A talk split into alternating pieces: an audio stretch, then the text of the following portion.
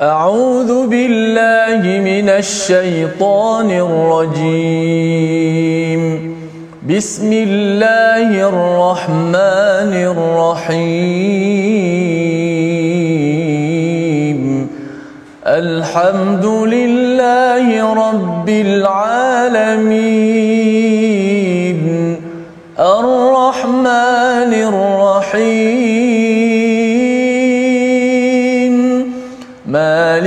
يوم الدين. إياك نعبد وإياك نستعين. اهدنا الصراط المستقيم. صراط الذين أنعمت عليهم غير المغضوب عليهم ولا الضالين.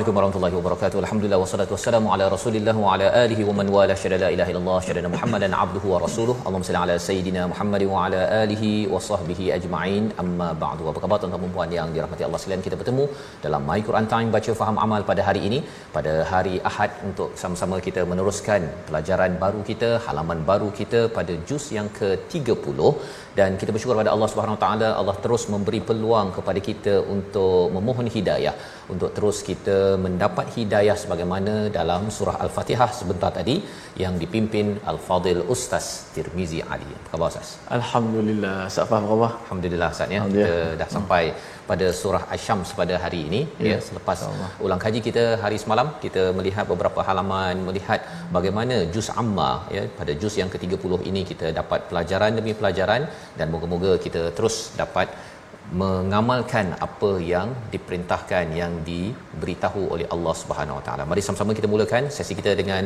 subhanakala ilmalana illa ma 'allamtana innaka antal alimul hakim rabbi zidni ilma. Kita saksikan apakah sinopsis bagi dua surah yang kita akan ikuti pada hari ini. Bermula daripada ayat yang pertama hingga ayat yang ke-10 daripada surah Asy-Syams, sumpah Allah dengan makhluknya dan manusia yang memikirkan keadaan jiwa-jiwa mereka. Kita akan melihat apa maksud jiwa, apa maksud nafs yang disumpah ataupun yang di diumumkan Allah Subhanahu Wa Taala. Kemudian kita lihat pada ayat 11 hingga akhir surah Asy-Syams pendustaan kaum Thamud. Mengapa kaum Thamud yang diberikan perhatian dalam surah ini dan pelajaran yang perlu diambil oleh orang-orang musyrik, oleh orang-orang yang beriman, oleh seluruh manusia. Diikuti pada surah yang kedua, surah kedua yang kita akan baca selepas rehat nanti insya-Allah iaitu daripada ayat yang pertama hingga ayat yang ke-11 perbezaan usaha amal manusia dan apakah balasannya. Diikuti pada ayat 12 hingga 21 orang yang telah diperingatkan tidak diberikan toleransi daripada cabaran ataupun azab Allah Subhanahu Wa Taala. Mari sama-sama kita baca dahulu surah Asy-Syams memulakan sesi kita pada hari ini dipimpin Al-Fadhil Ustaz Tirmizi. Silakan Ustaz. Baik, Alhamdulillah. Terima kasih Fadil Ustaz Fazrul, penonton-penonton, sahabat-sahabat yang dikasihi sekalian. Alhamdulillah, syukur kepada Allah Subhanahu Wa Taala. Ah, dapat sama-sama kita belajar lagi surah Asy-Syams pada hari ini. Ah, Masya Allah, tabarakallah, kita dah berada di hujung-hujung ah, surah nak masuk surah Wadduha dah. Ah, maka sudah pastilah ah, apa-apa pun ah, setiap ah, satu perkara apabila sampai di penghujung ah, makin sampai ke penghujung dari sana penamat Ma- ketika itulah uh, perkara tu lebih penting nak beritahunya masih kita kalau orang lumba lari dia makin pecut ha, Makin pada pecut, ya. nak sampai ke sampai penamat so bila ayat-ayat Allah Subhanahu Taala ni sudah pasti ayat yang sangat penting berada di hujung-hujung ni untuk kita berikan perhatian ha, kerana di disusun disusun ini uh, berada di hujung-hujung uh, Al-Quranul Karim untuk sama-sama kita mendapat pengajaran kita baca terlebih dahulu satu surah Asy-Syams A'udzubillahi minasyaitanir بسم الله الرحمن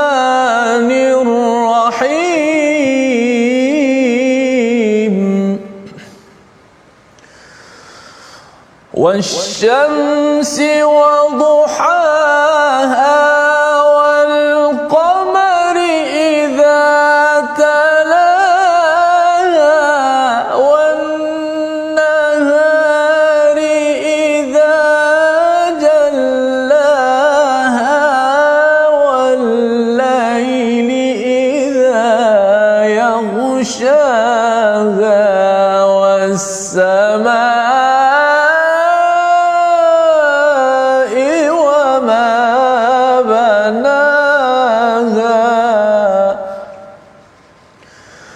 والأرض وما طحاها ونفس وما سواها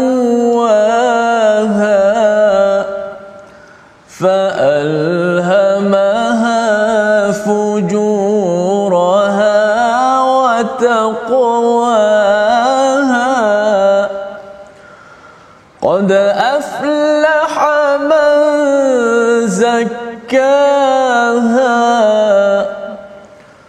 وقد خاب من دساها. كذبت ثمود بطغواها. إذ انبعث أشقاها. فقال لهم رسول الله ناقة الله وسقياها.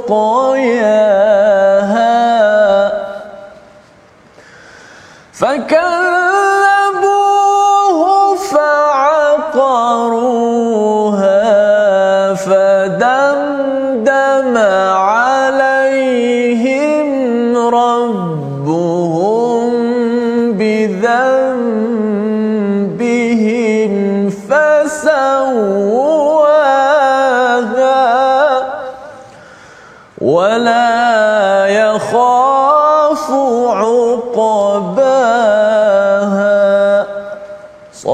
صدق الله العظيم bacaan daripada ayat yang pertama hingga ayat yang ke-15 akhir daripada surah Asy-Syams surah yang ke-91 surah Makkiyah yang memberikan panduan kepada kita peluang keimanan, panduan motivasi dalam kehidupan kita dan sudah tentunya surah-surah yang di hujung ini adalah surah yang kita hafal yang memberi panduan kepada kita, memberi kesimpulan-kesimpulan kepada kepada pelbagai ayat surah yang telah kita belajar dalam 29 juz yang juzuk yang telah kita belajar sebelum ini. Allah mulakan pada ayat yang pertama ini dengan satu sumpah. Dengan satu sumpah ataupun dengan dua sumpah sebenarnya iaitu demi matahari dan sinar pada waktu pagi. Dan kemudian Allah bersumpah pada ayat yang kedua demi bulan apabila ia mengiringi kepada matahari selepas selepas uh, beredarnya matahari maka terbitnya bulan tersebut. Wan nahari idza jallaha demi siang apabila ia menampakkan cahayanya pada ayat yang keempat demi waktu malam apabila ia menutupi. Pada ayat yang kelima demi langit apabila dan apa sahaja yang dibinanya. Wal ardi wama tahaha pada ayat yang keenam demi bumi dan apa yang dihamparkan.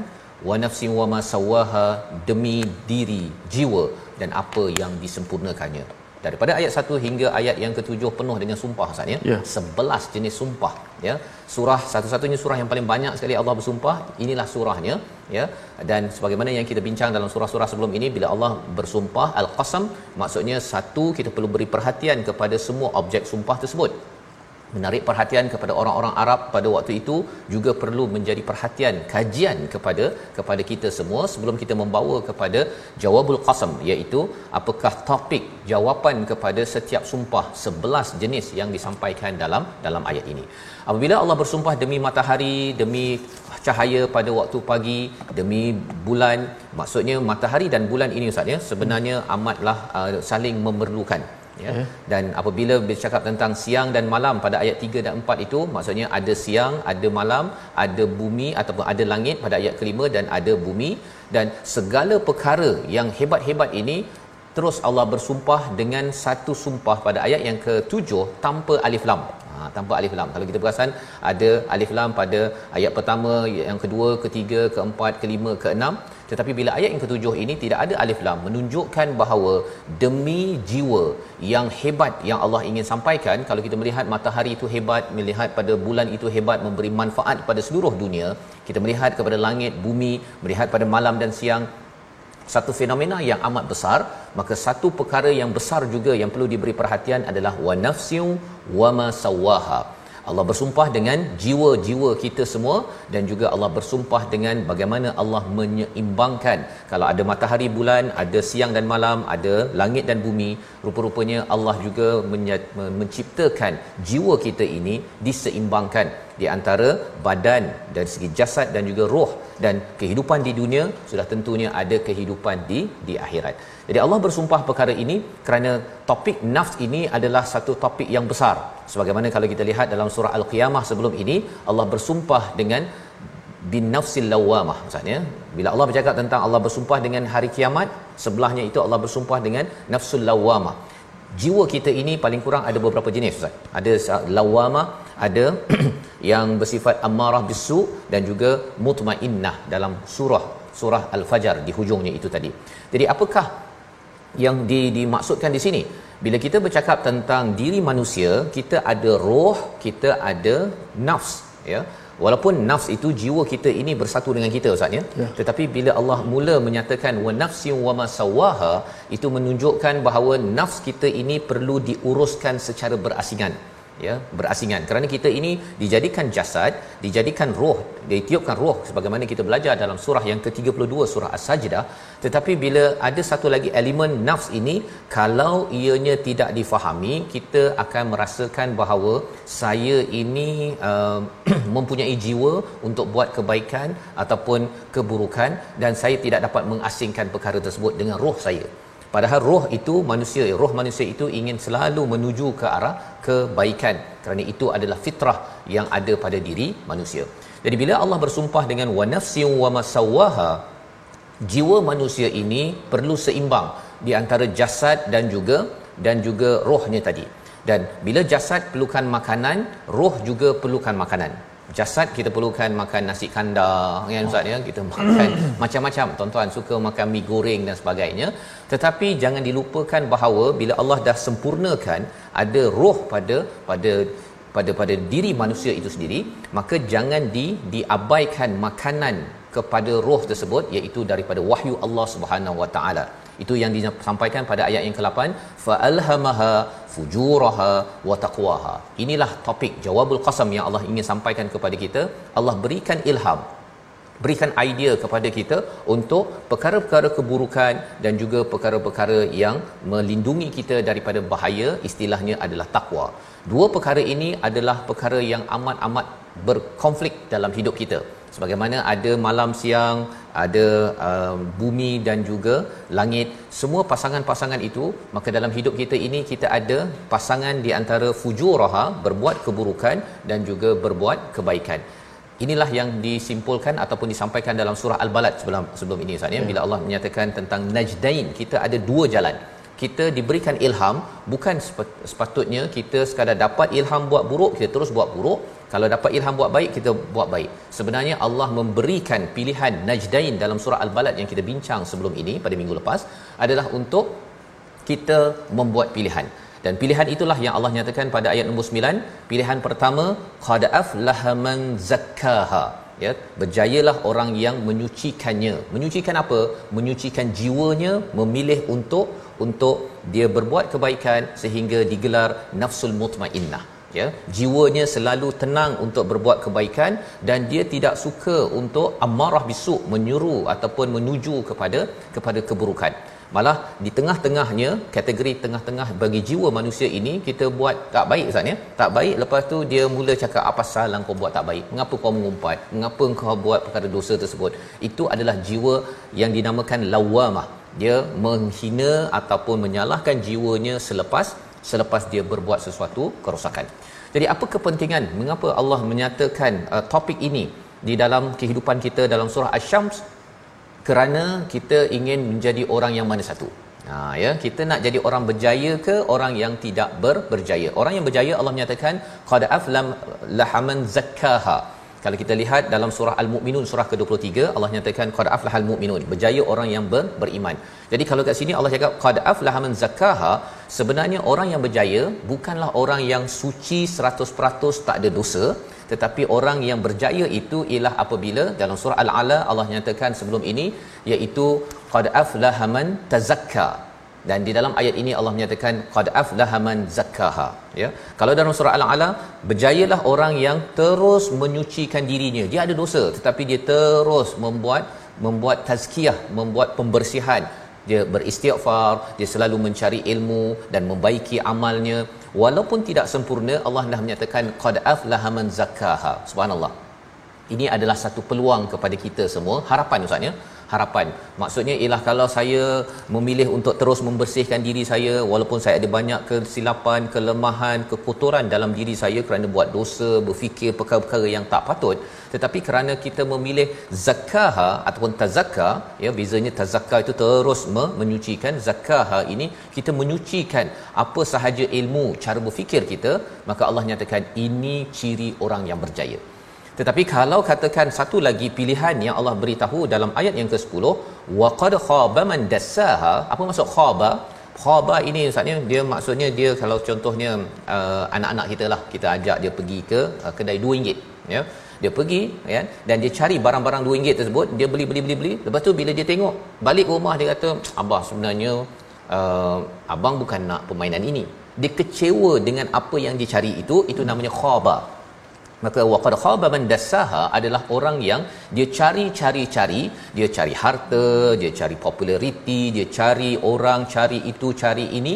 Tetapi akhirnya dia merasakan bahawa saya kecewa dengan apa yang saya cari selama ini. Maka Allah cakap orang inilah yang digelar rugi. Kerana yang dicarinya itu tidak menyebabkan dia menjadi orang yang berjaya di sisi Allah Subhanahu taala. Kerana apa? Kerana mendassaha dia mendebukan ha, dia mengotorkan jiwanya itu daripada mengikut kepada jalan takwa. Jadi ini adalah satu topik yang besar dalam diri manusia. Ini selalu ada konflik ini ustaz ya. Kita nak buat baik tapi dalam masa sama ada je yang kita uh, buat tak baik dan sebagainya yang perlu kita jadikan sebagai sebagai satu peringatan dan sudah tentunya bercakap tentang nak membersihkan diri ini di peringkat individu penting kerana ia memberi kesan kepada satu kaum kepada satu negeri ataupun negara sebagaimana yang dinyatakan pada ayat yang ke-11 hingga ayat yang ke-13 kita ulang bacaan kita bersama al-fadil ustaz Tirmizi. Silakan ustaz. Baik, Alhamdulillah. Itulah uh, pentingnya surah Asyam untuk sama-sama kita belajar dan terjawab soalan-soalan kita semua. Kenapa Allah Subhanahu Wa Taala bersumpah dengan uh, banyak sekali ayat dalam surah Asyam. So, pastilah untuk kita mengambil perhatian uh, kerana itulah Allah Subhanahu Wa Taala bersifat kasih sayang dengan kita semua. Allah beritahu kepada kita supaya perjalanan hidup kita lebih tersusun, lebih kemas untuk kita bertemu dengan Allah Subhanahu Wa Taala. Kita nak baca ayat ke-11 hingga 13 apa? 13. Kadzabat Thamud. أعوذ بالله من كذبت ثمود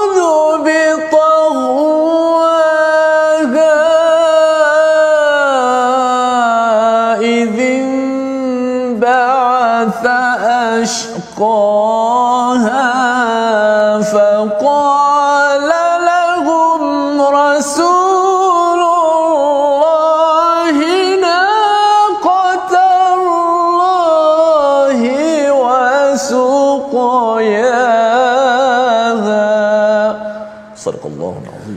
Nazim pada ayat yang ke-11 kaum Thamud telah mendustakan rasulnya kerana mereka melampau batas. Ini adalah penerangan bagaimana daripada seorang individu membuat pilihan di antara mengikut kepada jalan fujur, jalan yang buruk, buat perkara-perkara yang berdosa dan juga satu lagi adalah untuk takwa. Ilham itu datang pada setiap orang di kalangan kita sejauh mana kita pada aflaha man zakkaha berusaha untuk membersihkannya dan perkataan aflaha itu ada kaitan dengan perkataan falah ustaz ya dalam azan kita biasa kita baca hayya alal falah. Hmm. tetapi kalau tambah syaddah dekat situ hayya alal falah itu maksudnya mari jadi petani. Ha kan? Jadi apa maksud apa kaitan petani dan berjaya untuk kita membersihkan jiwa kita?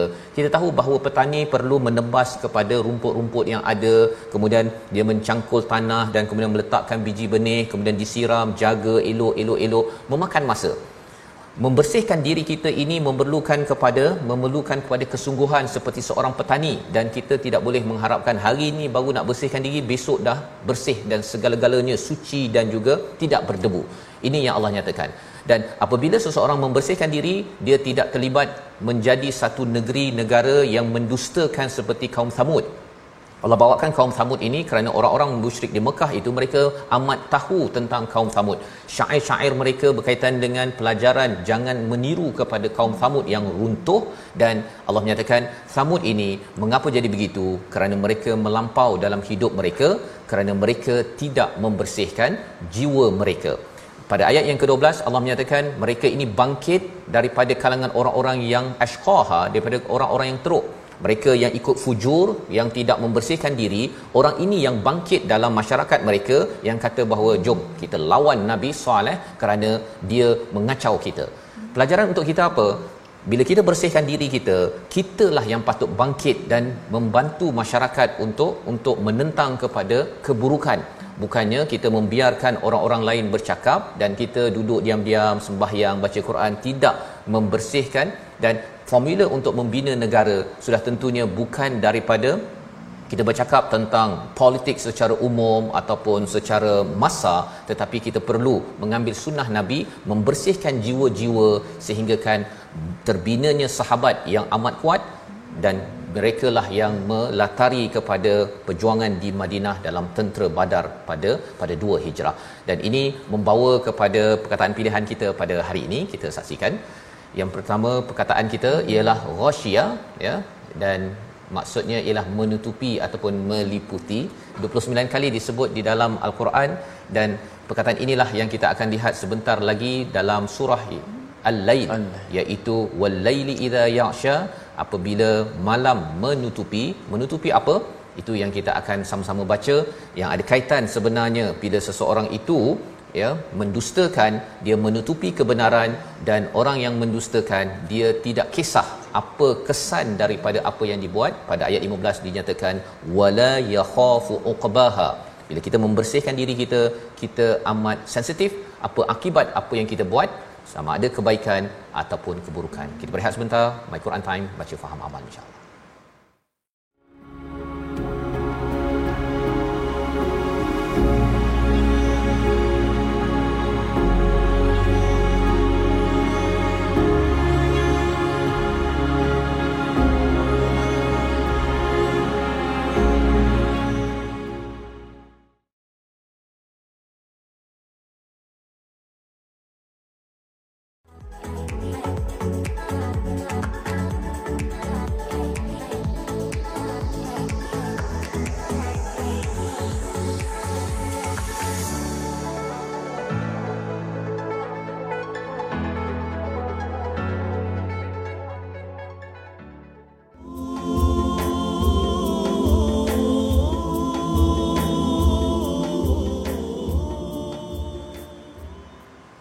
بسم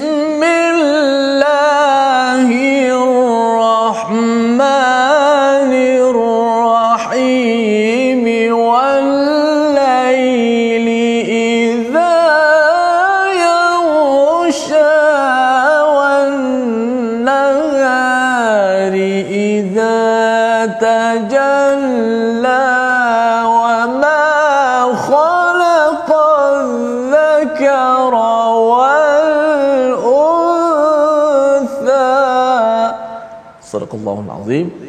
Ah, demikianlah petikan ayat daripada surah Al-Lail ah, ayat pertama hingga ayat ketiga yang insya-Allah akan sama-sama kita baca dan juga akan sama-sama kita tadabbur. Terima kasih kepada semua sahabat-sahabat penonton yang terus setia dalam My Quran Time baca faham amal.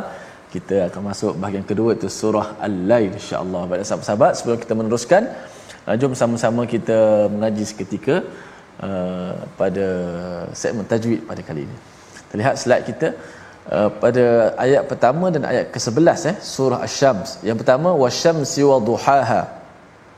Yang mana uh, di sini ada huruf ha di hujung wadhuhaha. Ada huruf ha di yang berada di tengah halqum dan ada huruf ha yang berada di di di pangkal uh, uh halqum kita ataupun leher kita. Yang mana dua-dua huruf ni huruf yang berdekatan pada makhraj. Ha yang disebut ha pedas itu berada di tengah Kemudian ha yang ha simpul itu berada di awal ataupun pangkal permulaan uh, leher kita ini. Maka bila uh, begitu dia berada berdekatan pada makhraj, kita nak kena jelaskan betul-betul pada makhraj supaya nampak perbezaan antara kedua-duanya. Banyak kes- sekali kesalahan berlaku, orang menyebut kedua-dua huruf ini sama aja bunyinya. Wasyamsi wadhuhaha uh, bunyi dua-dua ha pun ada ataupun bunyi dua-dua ha pun ada uh, sedangkan yang pertama itu ha waduha waduhaha. Yang kedua itu adalah ha. Maka dua-dua ni huruf yang agak agak uh, huruf yang bersifat ataupun huruf yang sifatnya lemah. Lemah satu hal. Kemudian dia makhraj ataupun tempat kedudukannya jauh daripada mulut. Maka kita hati-hati supaya dapat kita bezakan antara kedua-duanya. Wasyamsi waduhaha waduhaha ah, itu yang pertama. Satu dua tiga. Wasyamsi waduhaha biar jelaskan. Ah, dan huruf dua dua dua, dua huruf tu nipis. Tak boleh. Ha tak boleh. Waduhaha huruf yang nipis terqi kemudian kita pindah pada ayat yang ke-11 yang cerita pasal kaum Thamud tadi. Ha kadzabat Thamud ah Thamud perkataan Thamud yang didahului oleh huruf tha. Ha, sebelum tu ada ta mati. Ha, ta tu dah sifat dia berangin dah. Kadzabat ada angin. Kemudian nak sambung dengan huruf berangin pula yang berbaris di atas iaitu tha. Maka dia mencabar sedikit kerana bacaan imam kita imam kita Imam Hafs an Asim riwayat imam kita yang kita baca di Malaysia yang kita nak baca sama-sama ni riwayat Imam Hafsin Hafsun daripada Asim gurunya membaca secara izhar iaitu ta tu dijelaskan mati dibunyikan mati. Sifat ta tu dibunyikan ketika mati dan disebut huruf tha pula selepas tu. Maka kita kena baca secara kerana ia adalah usul dalam uh, riwayat Imam Hafs kita baca macam mana? Kadzabat thamud bunyikan ta sempurnakan ta mati dahulu kemudian ambil huruf ta yang berbaris di atas. Jangan kita sekali agung. Orang Terengganu kata sekali agung safa kazzabas samu kazzabas. Oh dia masuk terus ah nah, jadi itu uh, bukan sekadar dipanggil kesalahan tapi kesalahan tu melibatkan uh, riwayat ataupun melibatkan usul dalam imam bacaan imam kita Hafsun an Asim kazzabat thamud bi taghwaha wallahu a'lam saya ucapkan pada Fadil Ustaz Tirmizi untuk menjelaskan bacaan uh, huruf ha dan juga ha ya. ya. Hmm. Uh, perlu kita jelaskan dan kejelasan itu sudah tentunya ada kaitan dengan al-furqan ya membezakan yang hak dan yang batil dalam bacaan dan juga ia melatari kepada cara kita juga sensitif kepada hak dan kebenaran dalam mesej yang kita bacakan. Dan inilah yang kita ingin belajar lagi daripada surah al-lail di mana Allah membandingkan di antara malam dan juga siang. Mengapa Allah bawakan? Kalau dalam surah asy-syams sudah pun kita bertemu kali ini kita baca daripada ayat pertama hingga ayat 21 surah al-lail yang memberi inspirasi kepada kita bagaimana untuk kita membanyakkan amal kita. Bersama Ustaz Tirmizi. Sila Ustaz Jom sama-sama kita baca suratul Lail ayat pertama hingga ayat 21. أعوذ بالله من الشيطان الرجيم بسم الله الرحمن الرحيم والليل إذا يغشى والنهار إذا تجلى وما خلق الذكر والأنثى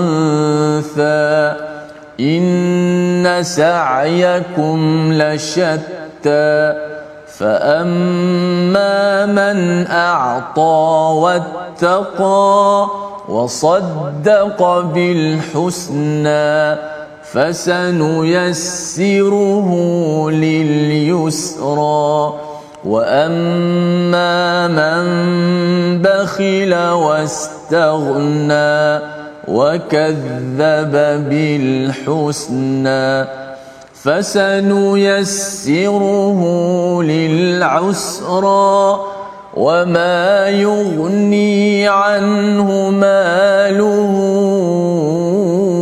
اذا تردى إن علينا للهدى وإن لنا للآخرة والأولى فأنذرتكم نارا تلظى لا يصلاها إلا الأشقى الذي كذب وتولى وسيجنبها الأتقى الذي يؤتي ماله يتزكى وما لأحد عنده من نعمة تجزى إلا ابتغاء وجه ربه الأعلى ولسوف يرضى Surah Allah Nazim itulah bacaan ayat pertama hingga ayat yang ke-21 surah Al-Lail surah yang bermaksud malam ya sebelum ini kita membaca surah Asy-Syams yang maksudnya matahari maka Allah bersumpah ya dalam awal surah Al-Lail ini demi malam apabila ia menutupi demi siang apabila ia menjelaskan terang benderang. Dua kali Allah bersumpah diikuti sumpah yang ketiga pada ayat yang ketiga wama khalaqaz zakara wal untha demi yang menciptakan apa yang diciptakan daripada lelaki dan juga perempuan ataupun lebih tepatnya adalah jantan dan betina ustaz ya. Pasal zakar wal untha ini bukan sekadar merujuk kepada manusia tetapi segala jenis makhluk yang ada di muka bumi ini zakar wal untha maka Allah bersumpah. Bagaimana yang kita maklum sebelum ini? Allah bersumpah Allah menarik perhatian. Sila beri perhatian kepada kepada objek-objek ini. Lebih daripada itu topik yang akan dibincangkan pada ayat keempat adalah satu perkara yang amat penting. Maka bila bercakap tentang malam ya malam ini lambang kepada gelap ustaz ya. Gelap dan juga jahiliah yang berada pada zaman musyrik Mekah itu merasakan bahawa mereka ada segala-galanya tetapi mereka dalam kegelapan. Dan bila ada siang itu petanda bahawa Nabi membawa cahaya yang akan menerangi yang akan membebaskan masyarakat di kawasan Arab di kawasan Mekah tersebut dan juga membebaskan jahiliah daripada seluruh manusia. Allah bersumpah dengan perkara ini ya. Bila bercakap tentang malam nak jadi malam dia lambat ustaz. Ya petang tu kan asar apa tu makin lama makin sikit sikit sikit baru gelap. Tetapi kalau waktu pagi bila timbul saja cahaya dia terus jadi siang ya berbanding dengan malam. Jadi kalau kita tengok begitu, apakah pelajarannya? Pelajarannya untuk kita jadi gelap dalam hidup kita. Ha maksudnya kita terlibat dengan kufur, perkara dosa, musyrik ya. Perkara itu makan masa berbanding dengan apabila kita mendapat cahaya daripada al-Quran, kita ada banyak kesilapan, dosa, kekurangan tetapi bila diterangkan dengan cahaya daripada al-Quran, apa jadi? Wan nahari idza tajalla ianya akan cepat mengeluarkan kita daripada kegelapan dosa jahiliah yang ada dalam hidup kita. Ini yang kita boleh belajar. Apabila kita perhatikan malam perhatikan siang dan Allah bersumpah pada ayat yang ketiga demi zat yang menciptakan lelaki dan perempuan. Apakah poinnya? Poinnya dalam hidup kita ini ada pasangan lelaki dan perempuan jantan dan betina itu adalah sebahagian daripada kehidupan bercakap tentang kehidupan yang pelbagai ada jantan betina malam dan siang ini Allah membawakan topik yang penting. Inna sa'yakum lasyatta sesungguhnya usaha kamu Allah terus memberitahu kepada orang-orang Islam yang mendengar pada waktu itu kepada orang-orang musyrik yang pada waktu itu bahawa semuanya berada dalam keadaan yang pelbagai apakah kepentingan Allah beritahu begini ustaz ya? Sebenarnya dalam hidup kita ni ada orang yang nak membina kepada negara ada orang nak meruntuhkan negara. Dalam diri kita pun kadang-kadang ada perkara yang kita buat untuk menuju kepada syurga tapi kadang-kadang macam nak pergi ke azab Allah Subhanahu Wa Taala naudzubillah min zalik. Jadi Allah menyatakan ini adalah realiti sa'yakum iaitu segala usaha kita ni dia bercampur aduk bercampur aduk jadi bagaimana kita nak memastikan memastikan amalan yang kita pelbagai ini ya dari segi hal dunia dari segi hari akhirat amal dunia ini sama ada kita bekerja buat itu buat ini bersihkan baju lipat baju gosok baju bagi ibu-ibu contohnya ataupun bagi ayah-ayah bekerja sana sini itu kini maka dalam pelbagaian itu fa amma man a'ta wattaqa bagi mereka yang memberi ya suka memberi secara banyak bukan secara sikit-sikit dan dia beri itu dengan rasa takwa. Ini menyebabkan apa? Bila ditambah pada ayat yang ke-6 wasaddaqa bil husna dan dia membenarkan kebaikan-kebaikan, maka Allah akan memudahkan urusannya ke tempat yang mudah iaitu apa? Ke syurga Allah Subhanahu taala pada ayat yang ke-7. Jadi ada tiga perkara. Yang pertama beri banyak-banyak, yang kedua bertakwa dan yang ketiga membenarkan perkara ke kebaikan.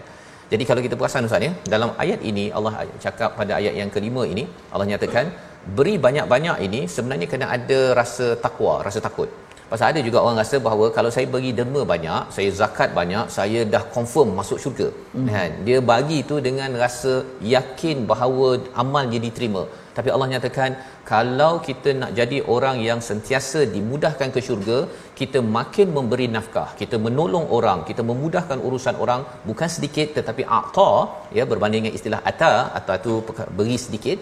Akta ini beri banyak-banyak tetapi dalam masa sama kita rasa ya Allah aku takut bahawa amal aku ini saya memberi sumbangan pada orang lain ini adalah suatu perkara yang tidak engkau terima ya Allah tolong. Ha, bimbang itulah perasaan wattaqa yang ada pada ayat yang kelima dalam masa sama dalam hati itu wasaddaqa bil husna apa sahaja kebaikan dalam diri kebaikan pada orang ramai maka ia benarkan Ha, dia membenarkan ni Ustaz ni kalau dia nampak ada program Quran, hmm. orang lain buat pun dia sokong, dia buat pun dia sokong dan dia akan memudahkan urusan.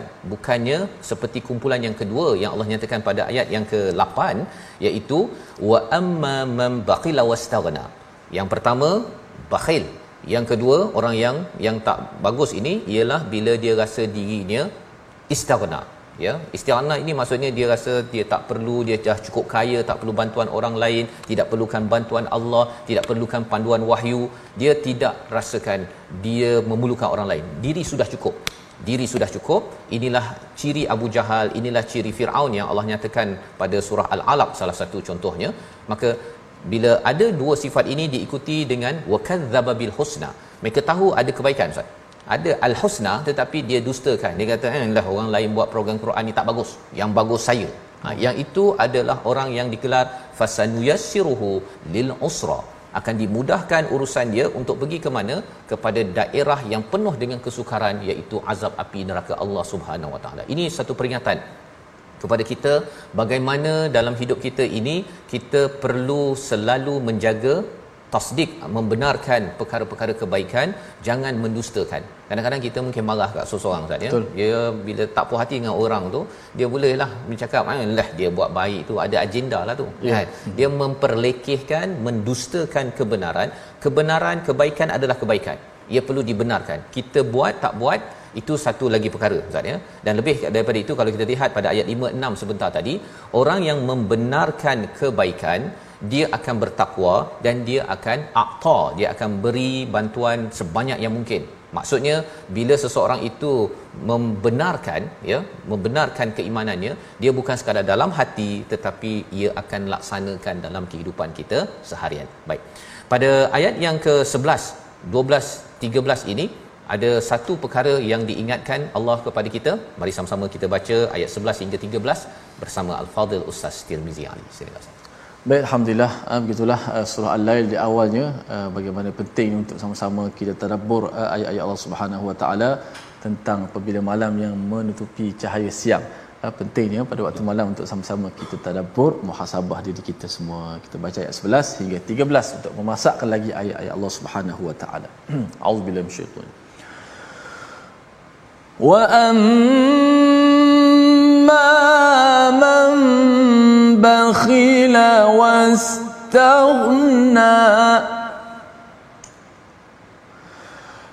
وكذب بالحسنى فسنيسره للعسرى وما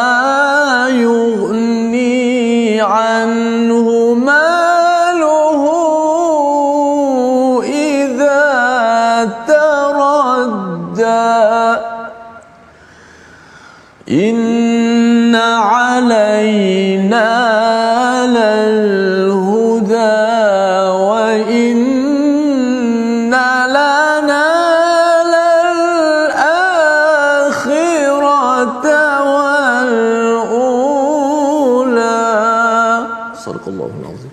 Nazim Allah menyatakan tentang mereka yang memilih jalan ke azab Allah ya. Mereka ini bakhil mereka ini rasa diri sudah cukup tidak perlukan ya bantuan daripada Allah Subhanahu Wa Taala.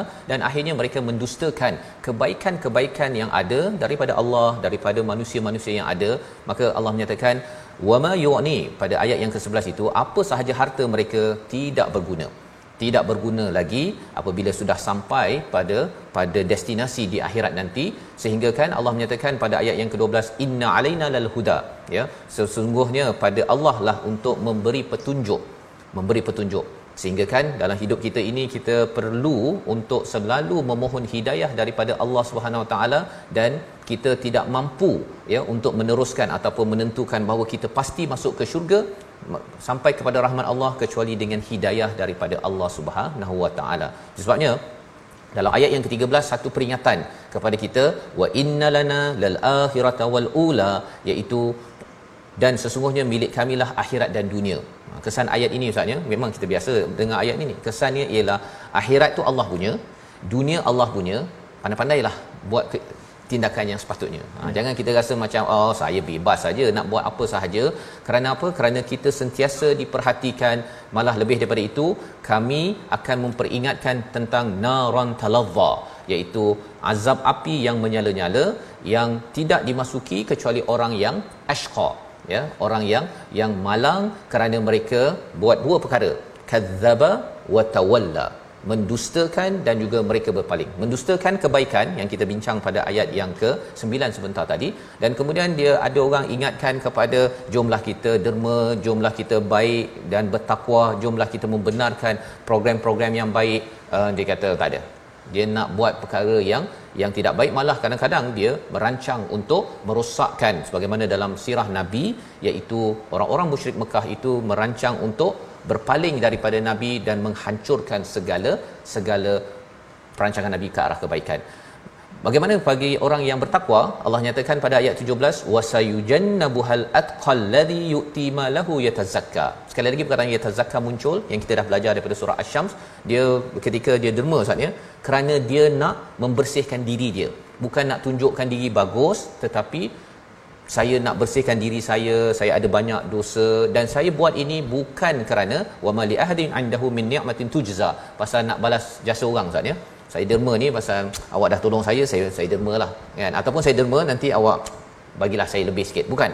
Bukan itu cara menderma ataupun berbuat baik oleh orang-orang yang bertakwa ini kecuali mendapat illa batira awajhi rabbihil a'la kecuali mencari redha Allah semata-mata dalam hidup kita dan kesan daripada amalan ini wala saufa yarda satu hari nanti orang-orang ini Ustaz ya harapnya kita lah akan redha amat puas hati kerana kita mengambil jalan jalan untuk aqta wattaqa wasaddaqa bil husna. Membawa pada resolusi kita pada hari ini kita saksikan. Yang pertama kita buat pilihan bijak memilih jalan ketakwaan daripada fujur perkara-perkara rosak dosa dan maksiat. Itu yang pertama. Yang kedua kita jauhi perkara yang boleh mendatangkan kemurkaan Allah Subhanahu Wa Taala ya seperti mana dalam ayat 14 surah Asy-Syams diikuti resolusi kita yang seterusnya daripada surah Al-Lail kita baiki amal dengan rajin menderma tinggalkan perkara yang haram dan kita buat perkara ini atas dasar takwa mencari redha Allah bukan redha manusia. Sama-sama kita berdoa. Silakan Bismillahirrahmanirrahim. Alhamdulillahirabbil alamin wassalatu wassalamu ala asyrafil mursalin wa ala alihi washabbihi ajma'in اللهم آت أنفسنا تقواها وزكها أنت خير من زكاها أنت وليها ومولاها اللهم إنا نسألك فعل الخيرات وترك المنكرات وحب المساكين وأن تغفر لنا وترحمنا وإذا أردت فتنة في قوم فاقبضنا إليك غير مفتونين Ya Allah Tuhan kami kurniakanlah kepada kami istiqamah dalam jalan kami menuju kepadamu Ya Allah Ya Allah, golongkanlah kami di kalangan orang-orang yang muhsinin, orang-orang yang bertakwa, orang-orang yang sentiasa memperbaiki amalan-amalan kebaikan kami. Ya Allah, redakanlah akan amalan kami yang lakukan ini, Ya Allah.